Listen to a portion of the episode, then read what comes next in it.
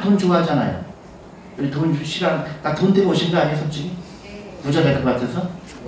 근데 행동은 좀 반대예요. 가난할 수밖에 없는 life를 살아요.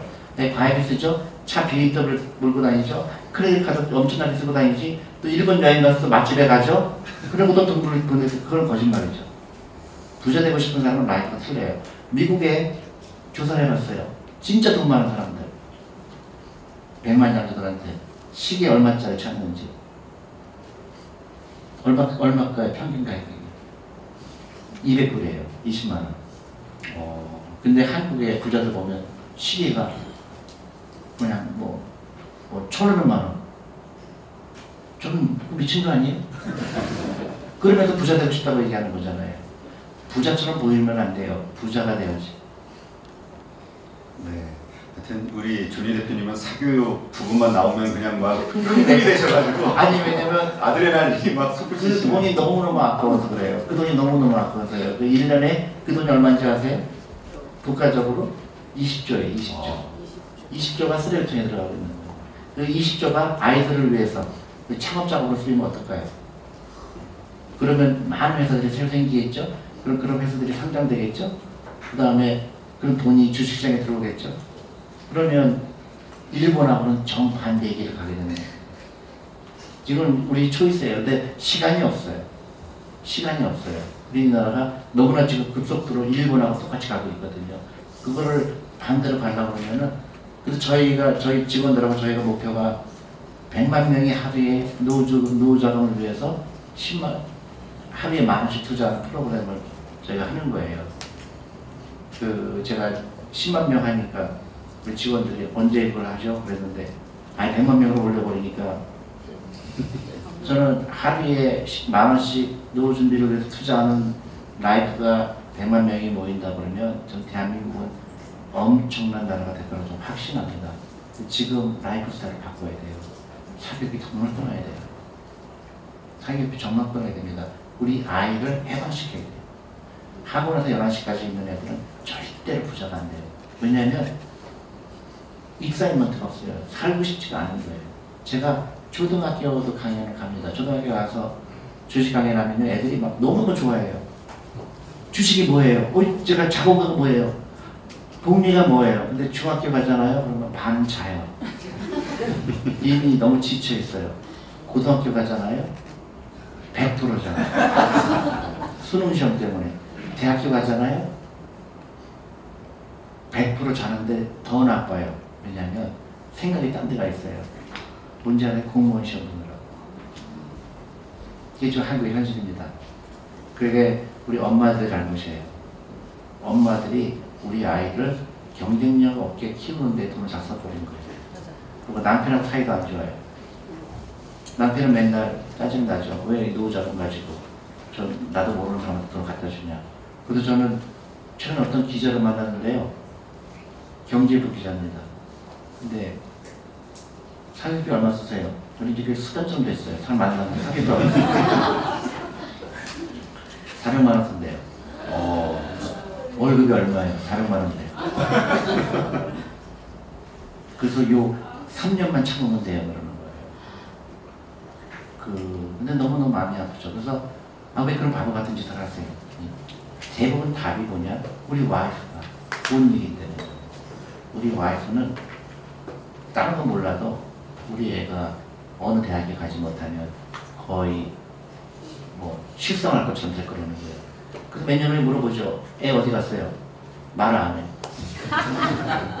바보 아니에요? 근데 그 돈이 너무 아깝지 않아요? 그 돈이 만약 투자가 이르렀다면 10년만 기다리면 예를 들어 3 억을 투자했으면 30억이 될 수도 있고 뭐 시장에 앉으면 5억이 될 수도 있고 그 돈이 사장된 거죠. 그 다음에 그 다음에 이러는 거 여러분도 알죠. 내가 회사에서 나가라 그러죠. 60대가 되니까 회사에서 이제 필요 없다고 그러죠. 나가라 그러는데 돈이 없으면 어떻게 되죠? 택시 운전 하는 겁니다. 그때부터 일이 꼬이기 시작합니다. 그래서 자살률 세계 1위가 한국인 거죠.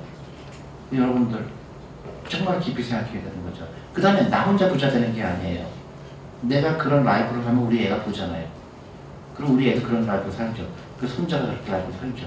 유태인들이 미국의 인구의 2%밖에 안 되는 유태인이 미국을 움직이는 이유가 그거예요. 경제력이죠. 13살부터 투자한 애가 유리할까요? 한국 사람은 60세부터 투자하죠. 이제 은퇴한다는 노후 준비해요. 그러니까 한국 사람이 훨씬 유태인보다도 어, 그 훌륭한데도 불구하고 이렇게 잘못된 life를 살 수밖에 없는 게 잘못된 교육 시스템이에요. 그 거기서 벗어나야 돼요. 공부 잘하는 그리고 앞으로 그 세대는 공부 잘하는 사람이 성공하는 시대가 아니에요. 누가 더 누, 누가 더 엉뚱한 생각을 하느냐의 차이죠. 엉뚱한 생각을 할 수 있는 사람이 많이 나오는 나라가 성공할 수밖에 없어요. 그래서 우리 애가 뭐가 못나서 노동자를 시키죠. 우리 애가 한 번밖에 살지 않는데 부자로 만들고 싶지 않으세요? 근데 죄송하지만 공무원 시험 보는 아이는 부자가 될 확률은 있어요 없어요? 빵이죠. 근데 왜 엄마는 그렇게 할까요? 신기하죠? 왜 그게 전염병이라고 그러세요? 금융 문명은 전염병이라고 얘기합니다. 전염병이 걸린 거예요. 잘못된 금융 지식이, 잘못된 라이프 스타일이 온 나라를 마비시키는 거예요. 한국이 그거예요. 일본은 마비된 지 30년 됐고, 한국은 지금 마비가 지금 발부터 올라오기 시작한 거예요. 근데 여러분들의 초이스라고 생각합니다. 저도 그래서 전국을 다니는 거고, 어, 만나서 이런 메시지를 전하는 거고, 우리 국민이 또 한 가지는 있잖아요. 이게 아니다 싶으면 다 하잖아요. 그래서 저는 그걸 믿는 겁니다. 사기비 끊어라. 그리고 아이들 그 학교에서 나오면 놀려라. 그리고 공부 너무 열심히 하라고 못하게 해라. 그러면 대한민국 엄청난 나라가 됩니다. 아이들 행복하잖아요. 자유를 얻잖아요. 아이들은 스포츠를 해야 돼요. 그리고 친구랑 여행도 해야 되고 무전 여행도 가보고 프렌드십을 기르야 돼요. 한국은 그거를 관계를 끊어버렸어요. 관계가 없은 거예요. 근데 그렇게 관계가 없으니까 결혼도 안 하죠. 그 다음에 돈이 없으니까 짜증나죠. 근데 부모님들도 짜증나죠. 애가 그 취직을 못하니까. 이게 다 잘못된 돈에 대한 잘못된 교육이고 잘못된 금융 지식이죠. 지금 너무 이제 길었나요? 예, 이 사교육만 나오면 저는 이제 아 이게 시작이구나. 아 그만큼 중요한 겁니다. 그거 하나만 끊으면요, 여러분 노준비 끝나요. 네. 근데 워낙 중요한 말씀이고 저도 이 부분에 대해서 정말 그 아주 공감을 많이 하고 있는 부분이라 저는 사실 이 말씀을 여러 차례 듣는데도 들을 때마다 야 어떻게 이 하나의 주제에 이렇게 열정적이실 수가 있을까? 예, 그 정말로 조니 대표님 가슴 속에는 너무 답답해하는 그게 항상 저는 느껴져서 예 제가 인내하고 있습니다. 어, 말씀하신 것처럼 일본 이야기가 나왔는데 어, 일본이 이제 망해간다고 얘기하시는데 네. 왜 일본은 아직 우리보다 선진국이라고 생각되고 강한 나라라고 생각이 되는데 왜 망해간다고 생각하시나요? 그 결국 똑같은 거예요. 금융 문명 때문에 망해요. 그러니까 그 제가 최근 유튜브에도 올렸지만은 일본이 한국을 아, 이렇게 그 무역 이제 마찰을 그, 그 하면서 아 일본은 그 망해가는 거를 속도를 내고 있구나 아, 그런 생각을 하게 됐죠. 왜냐하면 일본은 어그 제조업으로 굉장히 성공한 나라죠. 예, 예, 여러분들 기억하실지 모르지만 옛날에는 전해 제품하면 전부 일제였잖아요. 그래서 돈을 많이 벌었어요. 일본이. 근데 그 돈을 경쟁력은 어차피 이제 그 제조업은 원가를 이길 수가 없죠. 중국에서 만들고 베트남에서 만드니까 옛날에 있던 거는 어, 점점 부가가치가 있지 가- 아는 걸 부가가치가 가야 되는 거를 모르는 사람들은 망할 수밖에 없는 거죠. 근데 일본은 어, 부가가치로 하는 거를 실패한 나라예요. 그러니까 돈을 많이 벌었잖아요. 그 돈을 더 부가가치가 있는 데로 써야 되잖아요. 근데 그, 그 돈이 많은 돈이 어디로 갔느냐? 어, 부동산과 은행 예금으로 들어갔죠. 그러니까 돈이 돈을 버는 거를 못 이해를 못했는데 미국은 어떻게 했죠? 미국은 다 뺏겼어요. 조선업도 한국에 뺏겼죠. 중국에 뺏겼죠. 자동차도 일본한테 뺏겼죠. 누가 요새 미국 차 타나요? 거의 안 타죠. 그리고 철강도 다 뺏겼죠. 근데 미국이 왜 아직도 강대국이죠? 그렇죠. 두 가지예요. 월스트리트예요. 투자, 그러니까 많은 양질의 투자금이 월스트리트로 들어왔고, 그 어디로 들어가죠? 실리콘밸리인 거예요. 그래서 우버도 생기고, 어, 뭐, 아마존도 생기고, 페이스북도 생기고, 그래서 그런 기업들이 수도 없이 미국에서 나오잖아요. 일본은 그런 기업이 나오나요?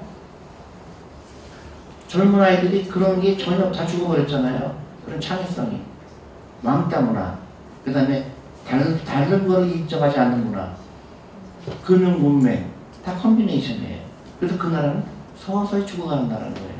그러니까 경기가 하도 안 좋으니까 돈을 막 몇천 조를 찍어내는 거죠. 근데 경기가 살아요, 안 살아요? 안 살죠. 그, 그, 그 한국이 지금 그 목전에 와 있는 거예요.